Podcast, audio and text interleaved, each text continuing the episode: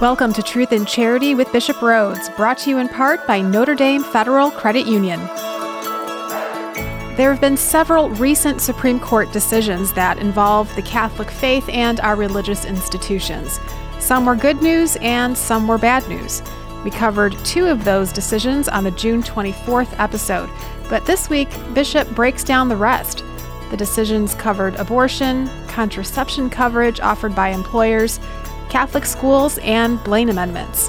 The show wraps up with Bishop answering questions submitted from listeners on giving our time, talent, and treasure, plus a Catholic response to anxiety, whether or not we should capitalize pronouns for God, and more. To submit your question for a future episode, go to redeemerradio.com slash askbishop. You'll get an email letting you know your question has been received and another letting you know when your question will air.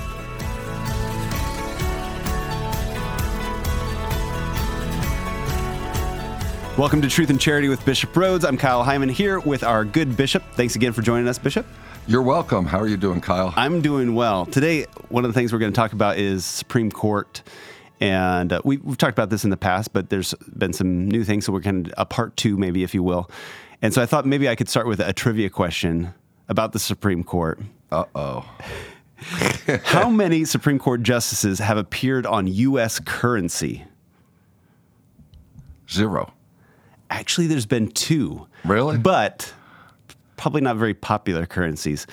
John Marshall was on the five hundred dollar bill, and Salmon P. Chase was on the ten thousand dollar bill.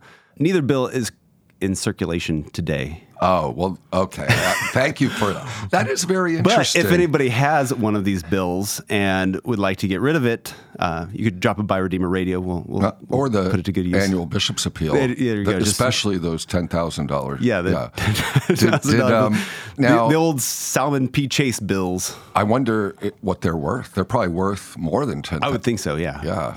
They're collector's no, items. That's really good. That's I love this trivia. There Thanks, Kyle. Yeah. Yeah, that's great. So do you have a, a prayer for us today? Why don't we pray the Angelus? Sure. Okay, in the name of the Father, and of the Son, and of the Holy Spirit. Amen. The angel of the Lord declared unto Mary. And she conceived of the Holy Spirit. Hail Mary, full of grace, the Lord is with thee. Blessed art thou among women, and blessed is the fruit of thy womb, Jesus. Holy Mary, Mother of God, pray for us sinners, now and at the hour of our death. Amen. Behold the handmaid of the Lord. Be it done unto me according to your word. Hail Mary, full of grace, the Lord is with thee. Blessed art thou among women, and blessed is the fruit of thy womb, Jesus. Holy Mary, Mother of God, pray for us sinners, now and at the hour of our death. Amen. And the Word was made flesh. And dwelt among us. Hail Mary, full of grace, the Lord is with thee. Blessed art thou among women, and blessed is the fruit of thy womb, Jesus. Holy Mary, Mother of God, pray for us sinners, now and at the hour of our death. Amen. Pray for us, O Holy Mother of God, that we may be made worthy of the promises of Christ. Let us pray. Pour forth, we beseech thee, O Lord, thy grace into our hearts, that we to whom the incarnation of Christ thy Son was made known by the message of an angel, may by his passion and cross be brought to the glory of his resurrection, through the same Christ our Lord. Amen. In the name of the Father, and of the Son, and of the Holy Spirit. Amen. All right, well, as I mentioned, we talked about religious freedom and Supreme Court decisions on the June twenty-fourth episode, uh, but on July eighth, you released a statement, Bishop. It's available on the diocesan website. If you go to diocesefwsb.org slash bishop dash statements, you can read it there. And there's been a lot coming out from the Supreme Court that involves our faith, involves uh, things that we as Catholics are very passionate about, including immigration, including pro-life issues. Uh, maybe, I don't know if you want to start first talking about the yeah. abortion decision. Yeah, you know, this was really an impactful um, session and decisions. I mean, I'd say six of the decisions especially were really important to us, mm-hmm. which is unusual to have that many in, in one year. Right. One, year session of the of the Supreme Court. And as you mentioned, we've talked about a couple of these already. And some of them were good news for us, some of them were bad news. Right. You mentioned the decision on abortion was was definitely bad news for us and bad news for our country. Sure. Um, because, you know, there's this grave injustice of abortion. of uh, Roe v. Wade that denied the fundamental right to life of the unborn. This continues in our country with legal abortion.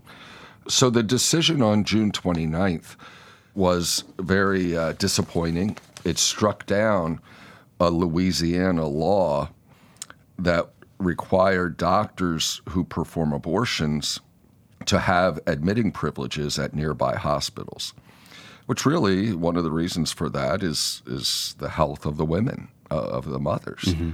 You know, it was a five four decision. We see a lot of these. What was especially mm-hmm. disappointing to many of us was that Chief Justice John Roberts was one of the five, and we normally think of him as um, as pro-life in his views. Um, and it's interesting why he sided with the other four. You know, four years ago, there was another decision very similar in Texas. And when right. that decision was handed down, which was the same thing about requiring doctors to have admitting privileges at a uh, uh, at a hospital, Roberts uh, was on the right side. Um, hmm. So we were expecting that uh, the, the Chief Justice would continue what he he had de- done before. But he used the legal doctrine of stare decisis, which obligates courts to follow the precedent of similar cases, unless there's, you know, special circumstances. Hmm. That was very unfortunate. There's a very good article that we have by uh, Professor Rick Gar- Garnett from Notre Dame Law School in the July twelfth issue of Today's Catholic, where he wrote a criticism of um, this decision of the Supreme Court, and especially Chief Justice John Roberts, you know, siding with um, with the court's decision. The key point that the Chief Justice made had to do with that doctrine of stare decisis, where you have to treat like cases alike, absent special circumstances. And clearly, Professor Garnett said that's a useful doctrine. It's appropriate because, you know, you need stability in the law. You can't be going from one, you know, and you don't want judicial arbitrariness or partisanship. You know, so you shouldn't have all these twists and turns in Supreme Court decisions.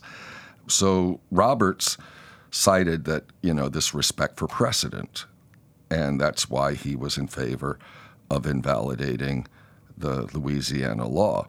But what Professor Garnett says is really helpful is that stare decisis is not an absolute rule, that every justice at one time or another has voted to abandon an earlier case. It's good that we have s- settled law, but sometimes there are errors sure. that need to be corrected. And that's what was the case here. I mean, this was an error that needed to be corrected. And that earlier Texas case basically was wrongly decided. It should have been discarded. So, you know, we were disappointed with this, uh, the Chief Justice's siding with that. Uh, and, and, you know, the, the justices who, who dissented, you know, like Justice Alito, who, who Samuel Alito, said this is really just part of a long string of cases in which there continues to be this abortion rights being recognized, and any kind of time a, a state seeks to legislate to limit abortion or whatever, oftentimes gets uh, struck down. Mm-hmm. Struck down. Justice Clarence Thomas, basically, I, I think his opinion that he wrote is really helpful. He says, you know, he talked about the, the, the states should have the ability to regulate or even to prohibit abortion. And basically, he's going back and said this, the problem goes back to Roe v. Wade, that that was wrongly decided. And maybe someday we, there will be a, a look again at, at uh, Roe v. Wade, mm-hmm. um, because that's where all this began. Um, we just have to keep persevering. We shouldn't give up. You know, from the beginning, Roe v. Wade really did, did violence to the Constitution, and uh, was a tragic decision. And, you know, we see these other decisions kind of following that path. So so we continue to pray, we continue to hope. I'm not a, a legal scholar, but if you really study the case, there's a very good article by Professor Carter Snead, also from Notre Dame, where where he um, kind of looks at some of the arguments that, that the Chief Justice made in this case and says that, you know, he did leave a door open mm. uh, for the future. So I'm hoping, uh, I don't think we should ever lose hope when there are setbacks like this. And this case is an interesting one to me because it's not technically putting restrictions on abortions to ask people to have these admitting privileges to hospitals. It's just saying that if you're going to be performing abortions, let's make sure that we put the health and safety of the woman at a priority. And sometimes things go wrong. Now, as Catholics, we would say always things go wrong because you're killing an innocent life. But from a pro-abortion standpoint, where you say there's nothing wrong with that, we're just saying, well, let's let's make sure that the woman doesn't have health complications, and if there there is, that there's a backup plan. So in, in a way, it's not putting restrictions on these abortion clinics. It's just asking them to have high standards, I guess, of, of care, quote I, unquote care. I agree with you. I mean, the reason Justice Breyer, who wrote the majority opinion, said the Louisiana law was unconstitutional, he said because it posed a substantial obstacle for women seeking abortions, while providing no significant health-related benefits. Hmm. And I definitely think that could be rebutted, and I think for him to say this wasn't necessary to protect women's health, I, I don't know. I mean, it just seems um, far-fetched to me. I mean, we know women who have had health sure. complications. Yeah, I agree with you, Kyle. All right. Well, just a reminder, you can go back to the June twenty-fourth episode to hear about Bishop talking about the DACA decision, as well as the redefinition of sex and its application to employment discrimination. Uh, coming up, we'll talk about a few of the other decisions, including the Little Sisters of the Poor, and uh, also that uh, religious institutions can can hire based off of their ability to teach and live the faith. So that'll be coming up right here on Truth and Charity with Bishop Rhodes, brought to you in part by Notre Dame Federal Credit Union.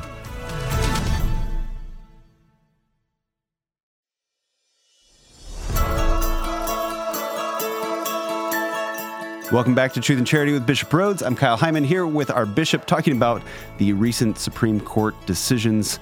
Uh, talked about the abortion decision uh, based off of the Louisiana case, but there's several more to, to address that impact the church and especially some of our institutions, religious institutions. Yeah, you know, this was uh, very good news regarding rel- religious liberty. Mm-hmm. Um, and what surprised me was the decision was seven to two. Mm-hmm. So we had a few who normally wouldn't be on our side on this on these kinds of issues who who were. Uh, the only two dissenting uh, votes were Justice Ruth Bader Ginsburg and Justice Sonia Sotomayor. Basically, the Supreme Court upheld the regulations by the Trump administration, giving employers more ability to opt out of providing contraceptive coverage in their health plans. The decision was written by Justice Clarence Thomas, and he said that the administration did have the authority to provide exemptions from the regulatory contraceptive requirements for employees w- with religious and conscientious objections. You know, we've said from the very beginning, I mean, the U S bishops, we've been fighting this contraceptive mandate. And we've been saying contraception is not health care. The government shouldn't mandate employers providing it. We fought this for, for years now. Unfortunately, you know, the reason we've had to continue fighting it is we continue to get challenged. Uh, and the poor sister, Little Sisters of the Poor have been especially at the center of this. And what a wonderful community of women religious who care for the elderly poor, but they rightly wouldn't um, provide contraception in mm-hmm. their health care plans. So the rule change that came about from the Trump administration was challenged in Pennsylvania and New Jersey, I believe, and and that's why it ended up going to the Supreme Court. Now with this exemption, um, it's not just the Little Sisters of the Poor, as you mentioned, Kyle. It's also a lot of our other Catholic institutions. So we really were overjoyed at this decision. The Little Sisters of the Poor just wanted to protect their right to serve the elderly without violating their faith. Mm-hmm. I hope this is behind us. I hope there's no more challenges. We don't want to include contraceptive coverage in our employee health plans, and uh, the government, you know, has no right to insist we do. It violates our religious freedom. And uh, so, anyhow, I, I really do rejoice as in this uh, in this decision. It's important also the Religious Freedom Restoration Act back in the nineteen nineties, which says that government should not substantially burden religious exercise without compelling justification. That's such an important law of our nation. And uh, I'm not saying I don't think we're going to still have uh, challenges to our religious freedom, but this is good news for religious liberty. Yeah.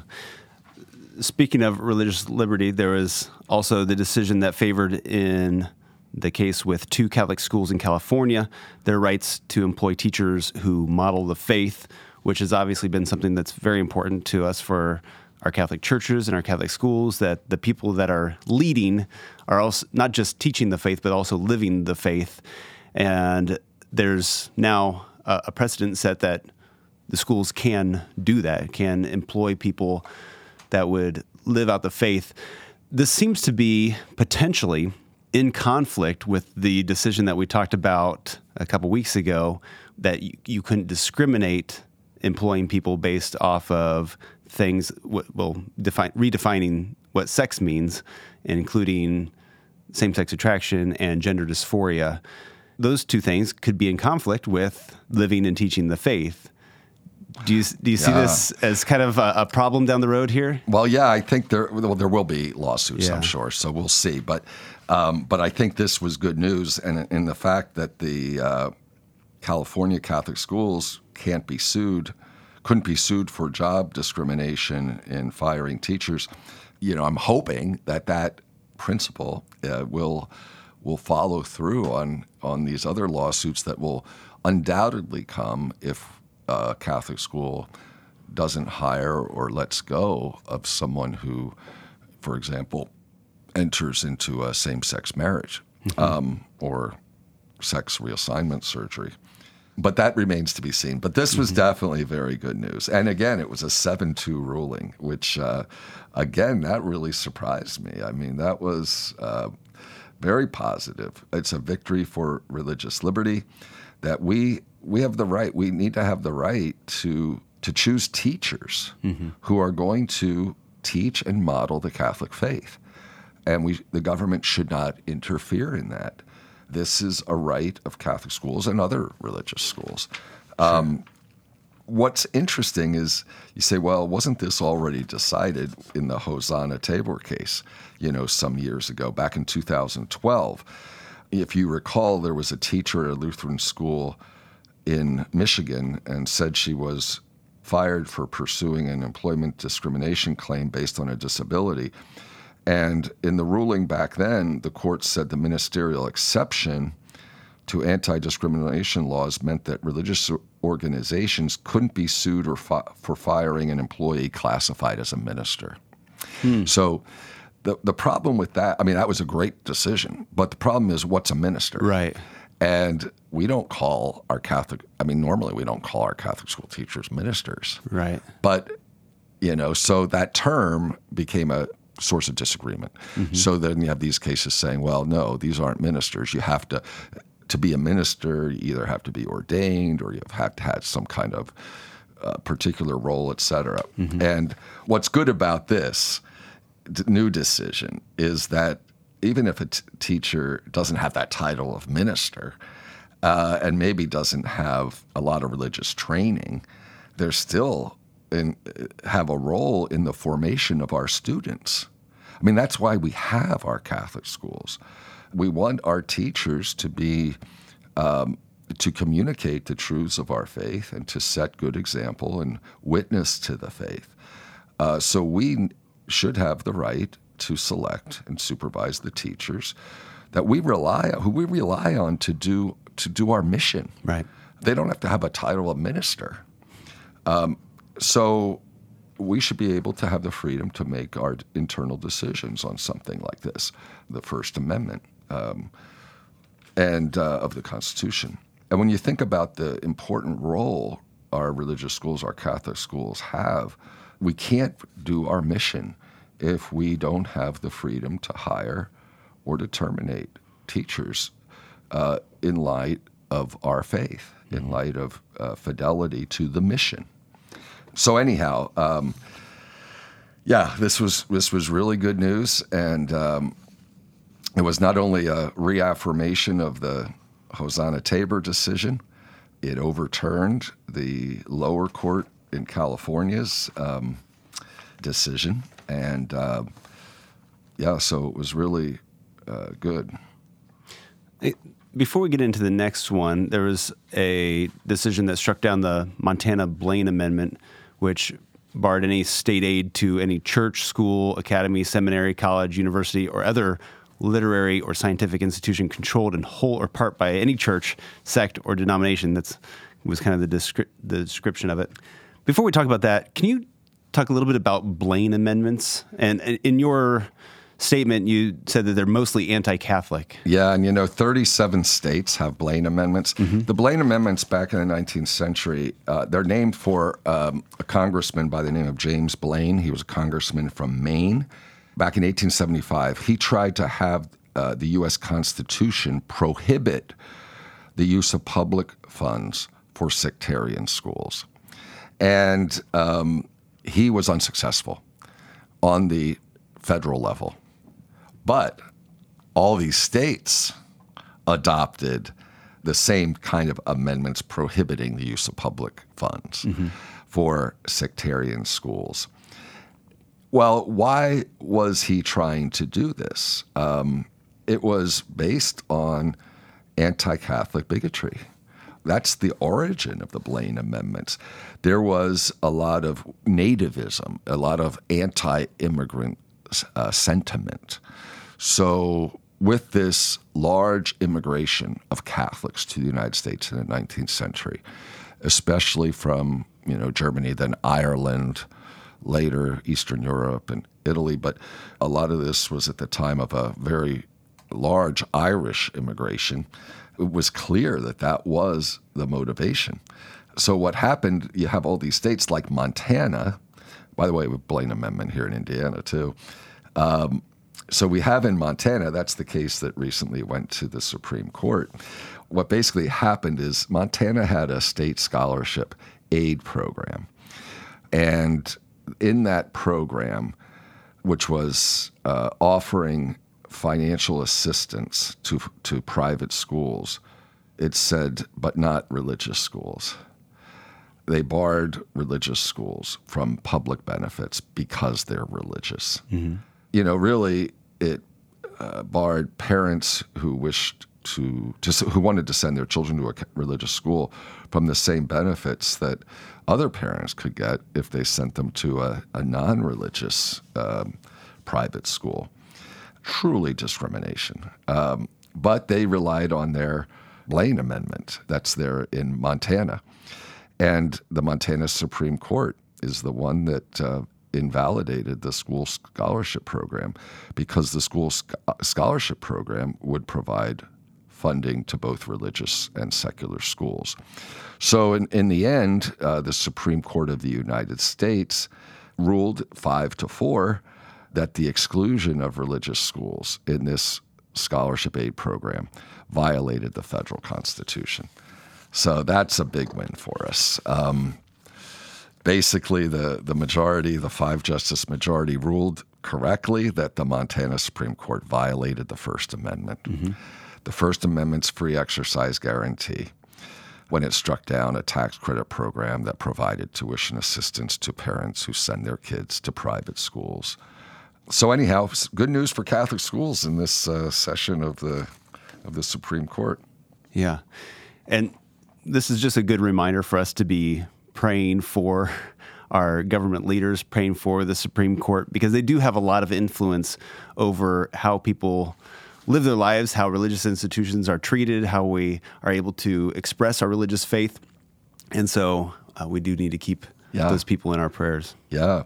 You know, one thing I've found really interesting in their oral arguments, both Justice Brett Kavanaugh and Justice Samuel Alito highlighted the anti-Catholic origins of state Blaine amendments, mm-hmm. like the one in Montana. And Justice Alito even included an eighteen seventy-one political cartoon from the magazine Harper's Weekly to show the bigotry towards Catholics at that time. And the cartoon depicts priests as crocodiles, slithering toward children in the United States as, I think actually bishops, as a public school crumbles in the background. Yeah. So, I mean, this was really, uh, really bad. And I think it's important that we know our history here, that these state Blaine amendments, they all should be declared unconstitutional. Hmm. You know, this would have major implications for tax credit, scholarship programs, school choice, all mm-hmm. of that. All right. Well, if you have any questions for Bishop, you can go to redeemerradio.com slash ask Bishop. Submit your question there, as well as look at past episodes of the show. You can scroll through them, and you might want to listen to that June twenty-fourth episode about more Supreme Court decisions. Uh, but you can also text the Holy Cross College text line at two six zero, four three six, nine five nine eight. And coming up, we've got a question about giving a lot of time to a few people or a little time to a bunch of people. Also, if we should capitalize pronouns for God, and more, coming up here on Truth and Charity with Bishop Rhodes, brought to you in part by Notre Dame Federal Credit Union.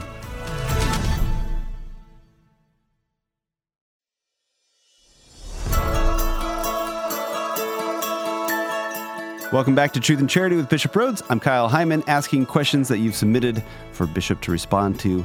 Jason Wardwell from Saint Elizabeth Ann Seton Parish in Fort Wayne said, as I think about how best to give my time, talent, and treasure, I wonder whether it's best to give a little to a lot of people where your investment may not make much of a meaningful lifelong impact, but you make small positive impacts on lots of people, or instead perhaps invest more into a single person, perhaps as a long-term mentor, where you could make a meaningful and eternal impact. I realize it's probably another example of not either or, but both and, but would appreciate your thoughts and comments on this.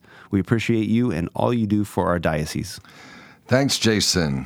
Uh, that's a really good question. Um, I think I agree with you. It's not either or, it's both and. Mm-hmm.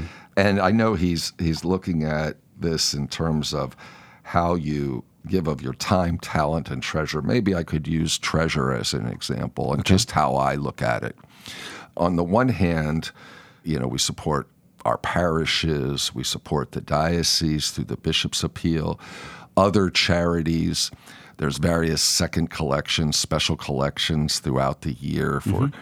Catholic relief services and for the missions and all of that. So in that sense, I do think it's it's important to spread out our giving. Mm-hmm. So, you know, it's it's giving a little to a lot, basically, as Jason said. Yeah. But it's both and, because there might be one or two particular charities that we want to give even greater support, to have the greater impact mm-hmm. that Jason's talking about. For example, I know people who just are very committed to the pro-life cause and to our women's care centers. So sure. that becomes a principal charity, and they would give a larger amount to that. Or it could be anything else. It could be Redeemer Radio. Mm-hmm. It could be for the education of our seminarians. Um, oftentimes when you look at that, people who are preparing their will, you know, planned giving, it's mm-hmm. good to, you know, we'll find people who maybe leave their whole inheritance, their whole, uh, all their money t- and property to maybe one organization that they're very enthusiastic about. Mm-hmm. It may be their parish. Um, right. Others, there might be two or three that they do, their their local Catholic high school or or whatever. But it's really left to the individual. There's no right or wrong answer. And I think what I just said, using treasure as an example, could also be applied to one's time and talent. Mm-hmm. Um, I think with time and talent, I mean, if you're involved in too much service in a sense of too many different organizations, you can't do as good a job because right. you're you've diffused your time and energy too much. So when it comes to that, I think even though you may want to support a lot, you may not have the time or the necessary talents for some things that you want to support. So you have to prioritize. You mm-hmm. have to decide, okay. Uh, I mean, for example, I ask people to serve, let's say, on a diocesan committee or a diocesan board. And they might say to me, Bishop, I'm also I, I, I'm doing this for my parish, I'm doing this for the school, and I'm doing this for the Saint Vincent de Paul Society.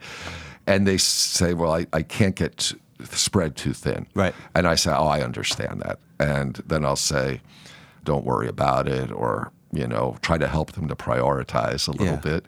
If they want that help. Um, but I think we all have to do that. I mean, I have to do that sure. with my own time. Um, you know, I get so many invitations, and I have to discern, um, you know, how, how am I going to spend the time? For example, I had to limit a lot of, or decline a lot of invitations this summer because I prioritized uh, doing the confirmations mm-hmm. throughout the diocese. Now, some bishops decided to delegate the local priests to do confirmations because they were postponed in the, from mm-hmm. the spring because of the pandemic. Well, I had to say, okay, what is most important in the use of my time? Mm-hmm. Well, as ordinary minister of the Sacrament of Confirmation, I really want to administer confirmation personally mm-hmm. to our young people. I think it's important that the bishop be connected with the youth, but I also think it's important that I be out in the parishes and, you know, getting around the diocese because we were limited for several months due to the the, lo- the shutdown with the pandemic. But in making that choice that I'm going to do all of the confirmations myself and not delegate priests, then I couldn't do any other stuff. Mm-hmm. And I had to decline. For example, normally I like to install the new pastors, but it's impossible to do that. We have several new pastors. It's impossible to do that on my calendar because I'm doing all these confirmations. Mm-hmm. And so therefore, Father Mark Gertner and our vicars will install the new pastors. So we all have to kind of make decisions like that. And I, you know, I think it's good to to make those decisions prudently and prayerfully, you right. know, and um there's no right or wrong answer. It's just, you know, making a discerning judgment. All right. Another listener asked, when I use pronouns for God, like he or him or his, I capitalize the H. But I notice my Bible does not capitalize pronouns for God. What should I do? Ah, good question. I do the same thing. Okay. I capitalize pronouns for God, uh-huh. like he or him or his. I capitalize the H. But if you read the, and I forget what it's called, the guidelines for uh, in journalism or for newspapers, yeah. et cetera, they, they have guidelines on when you capitalize, and they don't capitalize. Even in Catholic uh, periodicals and newspapers, they don't capitalize the pronoun. Hmm. So if you look at um, articles from Catholic News Service that are printed, for example, in Today's Catholic, they will not have the pronoun capitalized. But if you look at my... when I have a column, you'll see it capitalized. So I'm kind of violating the, yeah. the standard, but I, I think it's good to capitalize. Sure. Yeah. All right. Well, if you have questions, you can go to redeemerradio.com slash ask bishop. Submit your question there. You can text the Holy Cross College text line at two six zero, four three six, nine five nine eight. And coming up, we have questions about worry, what programs Bishop recommends for those in professional ministry, and more here on Truth and Charity with Bishop Rhodes, brought to you in part by Notre Dame Federal Credit Union.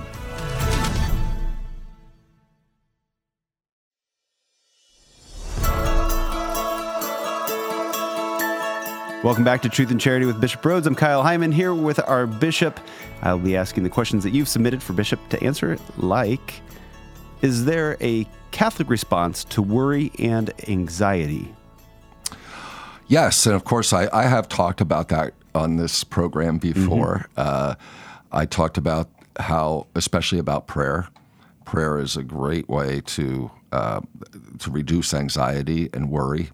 There's that uh, the words of Jesus in Matthew's Gospel at the Sermon on the Mount about not worrying, mm-hmm. that to trust the Heavenly Father takes care of us like the lilies of the field or the birds of the air. Mm-hmm. Um, I think it was Padre Pio, Saint Padre Pio, who had that famous thing, don't worry, pray, don't worry, pray. The pray, now, hope, and don't worry? Or yes, that's right. Uh-huh. Thank you. But I mean, I, I don't mean to be too simplistic, but it works. I mean, it really helps to put ourselves in the presence of God, to rest with the Lord.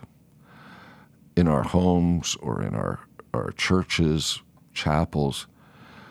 And I know when I pray, because there's a lot of things on my mind or a lot of, you know, challenges that we're dealing with or whatever, I just find it helpful to just hand that over to God when I pray, especially at the beginning of prayer, so I'm not distracted too much by mm. my own thoughts or worries.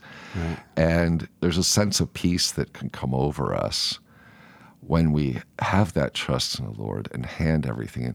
You know, we can say, Lord, I, I, I'm I'm dealing with this problem in my family. I don't know what to do. Uh, to just say, Lord, I, I give this to you. Mm-hmm. And uh, I, I lay it in your hands. You know, you can ask for the Holy Spirit's guidance in, in dealing with the problem, but to just surrender ourselves uh, with confidence that the Lord is in charge and the Lord is with us and he's at our side. We can't solve every problem that comes our way, but it does no good for us mentally, spiritually, physically to worry, excessively worry, or be filled with anxiety, because sometimes there are things beyond our control. Mm-hmm. You know, you worry, say a parent worried about a, a child who's on the wrong path, mm-hmm.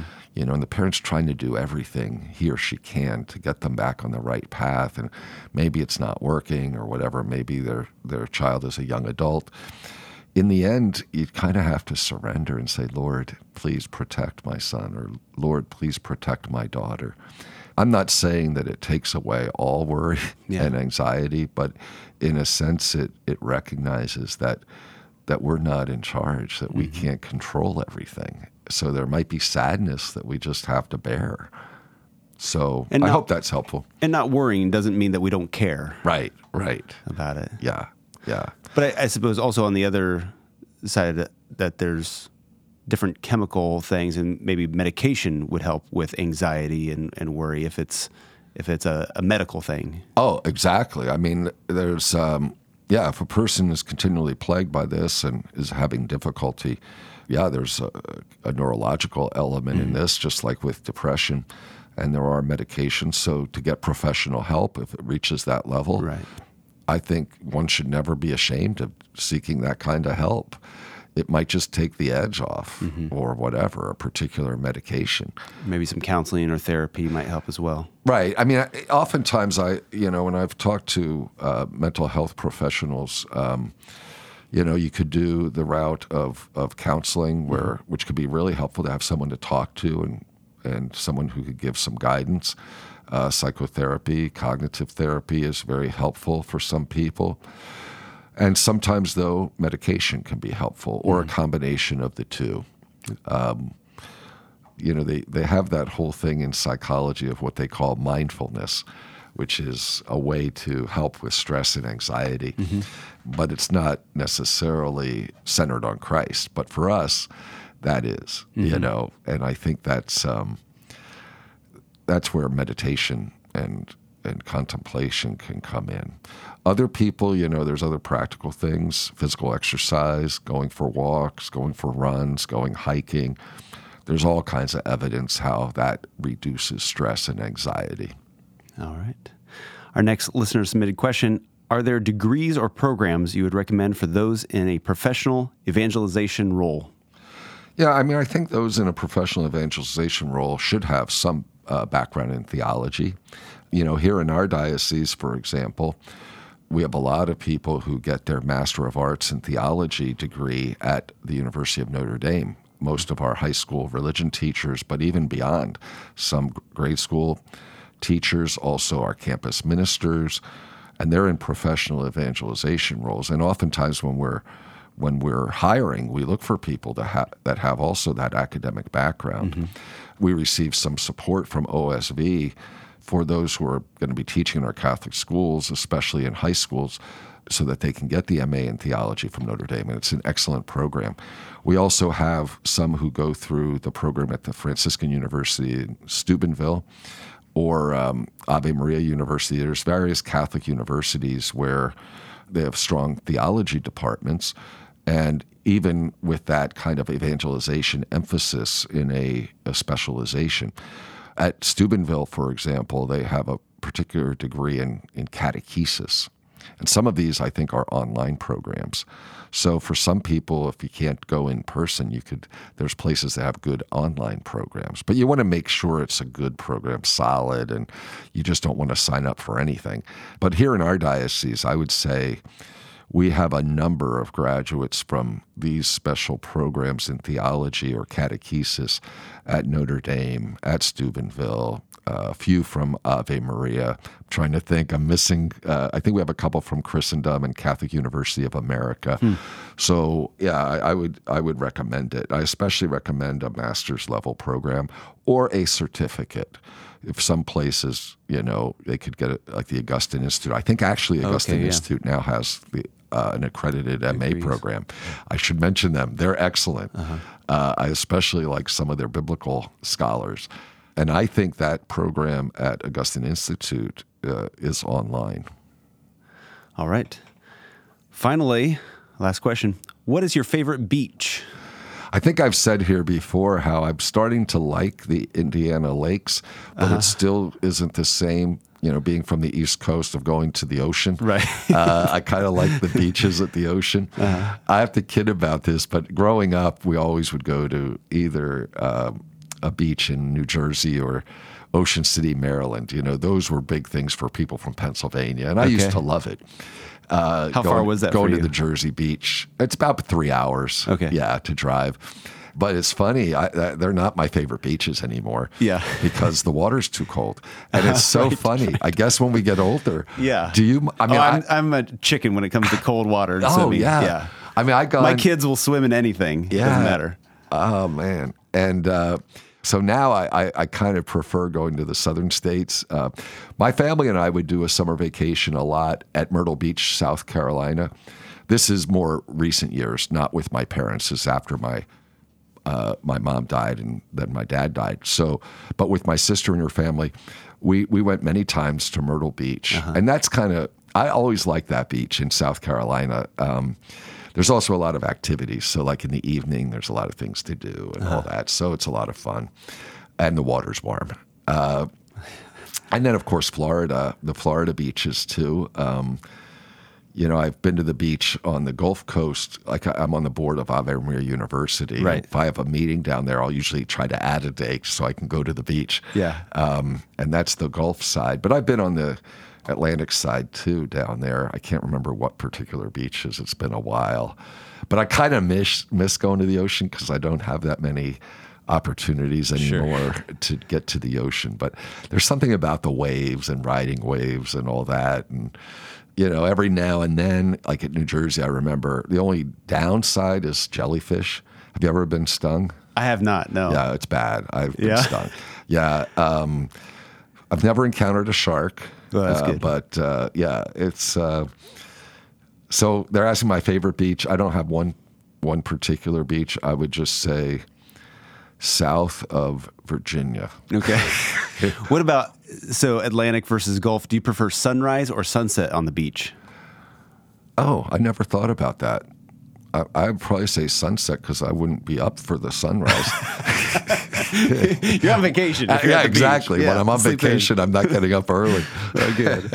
All right. Well, thank you so much, Bishop, for another great episode. Could we get your Episcopal blessing before we go? Sure. The Lord be with you. And with your spirit. Blessed be the name of the Lord. Now and forever. Our help is in the name of the Lord. Who made heaven and earth. May Almighty God bless you, the Father, and the Son, and the Holy Spirit. Amen. Thank you, Bishop. You're welcome, Kyle.